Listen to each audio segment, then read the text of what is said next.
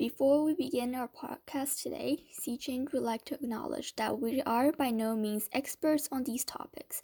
Our aim is to create an inclusive and safe space that encourages discussions and invites learning and compassion. Hello, welcome to our podcast. My name is Aiden. My name is Cynthia. And my name is Susie, and we are our members of C-Change. C-Change is a youth leadership team that is focused on mental health and social change. The topic we will be discussing today are intersectionality and culture harmony enrichment. We will also be looking at the impacts of COVID nineteen on marginalized communities and addressing people po- addressing possible questions people may have on these issues. So before we start, we would like to acknowledge that we are recording this on the traditional ancestral unceded territory of the Musqueam, uh, Stalo, uh, Shamanis, Kwantlen, and Tawassan people. Now we'll start our discussion on our first topic, intersectionality and cultural harmony enrichment. So first we're going to start off with some definitions just to make sure you guys know exactly what we're talking about. So intersectionality is the recognition that marginalized individuals or groups face more than one ind- disadvantage. Multiple forms of discrimination, which includes race, gender, age, sexual orientation, or class, are combined or overlapped.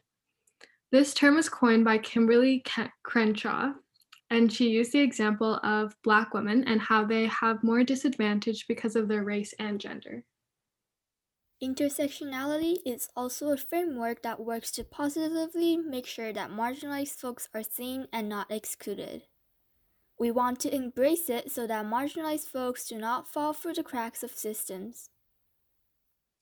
Right. And the definition of cultural harmony is something that ties people of different races, backgrounds, uh, languages, and beliefs together to create a positive change and uh, collective action in, within our community.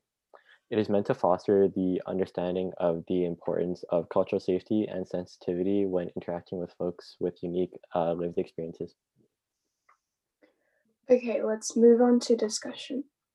Where do we see intersectionality in our community? So, intersectionality is actually everywhere. It's important to note that intersectionality presents itself in different forms, but oftentimes folks face intersectional barriers because of the system that has been set up on to help some and disadvantage others. Yeah. Uh, so like many social issues, uh, people uh, who do not experience this may think it's not necessarily visible to everybody. But when understanding this concept, it will broaden your thinking and you may become more aware of it in your community. Can you think of any people or groups that are targets of intersectionality? Well, a few examples of folks who experience intersectionality are Black women, Muslim women, Black people a part of the L G B T Q plus community, Indigenous people with a mental illness, Asian women, Muslim people with a disability, and Indigenous women. We want to challenge you to think about how there are various groups of people who experience this form of discrimination. So why is it important us for us to talk about intersectionality and acknowledge it in Richmond? Well, the more we are able to understand intersectionality, the more likely it is possible to work towards solutions. And a good quote that I would like to say is, "We cannot change outcomes without understanding how they've come about." In acknowledging the issues, especially ones expressed in our community, will create discussions like we are having today. It is also important to be open-minded and ready to be called into conversation when necessary. Learning and unlearning are not linear. Is total cultural harmony ever going to be possible in our society? Um, in my opinion, it can. And for that to happen, we have to understand and celebrate our differences. Uh, we should explore cultures and open minds and collectively strive for cultural harmony. And once we can fully understand how inter- intersectionality works and find solutions to prevent it, we can sort of start to discuss how cultural harmony and what are the steps to achieve it. So now we will be passing it on to Sayid, Melissa, and Lena to talk about the impacts of COVID nineteen on marginalized communities. Okay. Hello, my name is Lena. Um, I'm Melissa. I'm Saeed. So we'll be talking a little bit about the impact of COVID nineteen on marginalized communities. So historically, marginalized folks are affected by uh, COVID nineteen to a greater extent than white people. So this is shown for disappropriate. disproportionate uh, uh, rate of death among members from marginalized groups. Um, so there's actually no biofactors that made marginalized folks more exposed to uh, or more affected to COVID nineteen. And COVID nineteen just simply exposed the underlying long-standing structures and societal factors that made marginalized groups more affected by the, this pandemic. So we'll be talking a little bit about some of these factors. So starting with Melissa. Um, so one of the discussion questions that we have is limited access and healthcare, um, limited access and quality of healthcare. So the higher chances to have chronic conditions, um, so they have a more adverse reaction to COVID. And uh, due to research, it says that Black, Indigenous, and people of color communities often suffer from the kinds of chronic health conditions that during this pandemic is described as underlying. So due to low income and lower health care, less opportunities and scarcity of resources makes marginalized communities more vulnerable to health crisis. And um, another thing is that recent studies uh, that concluded a systemic review and meta-analysis found that individuals from Black and Asian ethnicities have a greater risk of COVID infections than white individuals. Individuals of Asian descent may also have a higher risk of I C U admissions and mortality. Many of the marginalized communities have limited education access, and this leads to limited jobs and results in many people taking up work in essential areas. And that ultimately leads to close contact with the public or other workers. And that means that they won't be able to work from home. And many of them do not get paid sick days. And the lack of payment from a job and unemployment causes eviction, which causes instability, houseless, homelessness, and living in crowded quarters. And that um, results in more risk of getting COVID. Oh, uh, studies of COVID effect on marginalized healthcare workers is also another discussion question that we have. So um, there's a quote from Doctor Shanid, and it says that, however, it is a clear and consistent theme from the reports and what we know about those who have died so far, that a disproportionate number of those healthcare workers have tragically lost their lives are from B A M E communities. By P O C individuals are often turned down because the doctors think they are faking it. There's even false literature that says that Black people experience less pain than their white counterparts. Um, so the B M A, British Medical Association, re- research revealed that B A M E, Black, Asian, and other minority ethnic communities, doctors are twice as likely not to feel confident to raise concerns about safety in the workplace compared with their white colleagues. Other factors that contribute to the increasing rate of infection of COVID are because the are the healthcare system. So since it's very Eurocentric, many marginalized folks may not feel safe or comfortable with approaching the system, which leads to them um, ignoring it and sort of keeping their symptoms to themselves, which leads to it worsening and spreading. Um, Many Black communities also distrust the healthcare system because um, in the past, through history, they have been experimented on. And through this um, mistreatment, a lack of trust was built.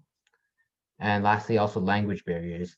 Uh, so many people, because since many places of for healthcare are very Eurocentric, um, they lack the education that can provide people with different languages. Um, the care that they need. Yeah, that is all from us. So next we'll pass it on to Asra, Matt, and Olivia to discuss any questions that people might have on our podcast. Hi, I'm Olivia. I'm Asra. And my name is Matt. And for the last part of the podcast, we want to go over some questions that may come up about intersectionality and cultural harmony. First of all, how does intersectionality connect to C-Change, and why do we care so much about this topic? Well, the members of C-Change come from all different backgrounds, cultures, and groups, which means we have an inclusive environment that allows everyone to share, feel safe and supported, and make mistakes and learn.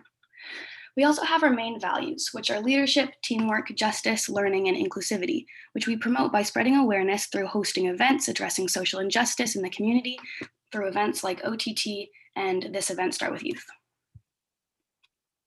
Another question is, um, what small steps can we take as individuals to promote cultural harmony? Well, we can all start by being aware and learning about other cultures, marginalized groups, or minorities in our communities. We can learn what intersectionality and cultural harmony mean, which we're doing in this podcast, and also make sure to ask questions, do research, keep learning and sharing, and try to keep your city and others around you accountable.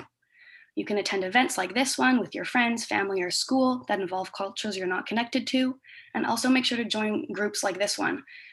And of course, always keep an open mind and remember no two people are the same or live through the same circumstances or experiences, so you can be inclusive, empathetic, and kind towards others around you. Um, Azra, where do you people form intersectional values? So we usually see it in media, but it can be formed anywhere, and it's mainly developed at, at an early age. For example, as young children, we would watch T V shows with white main characters and people of color as the best friend or the comedic relief or any other side character. And when we see this sort of representation, we internally believe that in order to be noticed or liked, you have to be white, when that's really not the case. Uh, what is the impact of intersectionality in daily life? Um, it usually happens through microaggression, which means everyday, subtle, intentional, and oftentimes unintentional character or interactions and behaviors that communicate some sort of bias towards historically marginalized groups. For example, when someone says you're pretty for a um, something or, or someone, or you don't act like a person, a type of person. And it tends to benefit white women more often than any other underrepresented group, and can be seen in many places, as previously mentioned. How do intersectionally, intersectionality and cultural harmony connect? In Canada, because we are labeled as a multicultural and diverse country, intersectionality and cultural harmony will often go together. So Matt, how can we help marginalized communities during COVID nineteen? During COVID nineteen, we can do many things, such as support local and national nonprofits. Uh, these can be local food banks or charities such as Direct Relief, International Children's Fund, and the Canadian Red Cross. We can also raise awareness about the struggles of uh, specifically marginalized communities uh, using social media. And we should also seek out marginalized voices and perspectives by doing research. We should try to continually educate ourselves and others, family members, and friends to start with. Uh, you should always stay ready to learn and with an open mind and be, os- be optimistic. And how can I raise awareness about the effects of intersectionality? Uh, you can do this by sharing on social media the relevance of in- intersectionality in our community. You can educate yourself about intersectionality by doing research or asking questions. You can also uh, spread awareness about intersectionality by joining and hosting events regarding social justice issues, which can include joining uh, social justice groups like ours. And you can also speak out against biases or discrimination in immediate surroundings. This can go a long way towards benefiting your neighborhood, because silence and inaction continually plagues communities and people affected by intersectionality. Start with your friends and family members. Take a stance. Thank you all for listening to our podcast, and we hope you learned some valuable things today.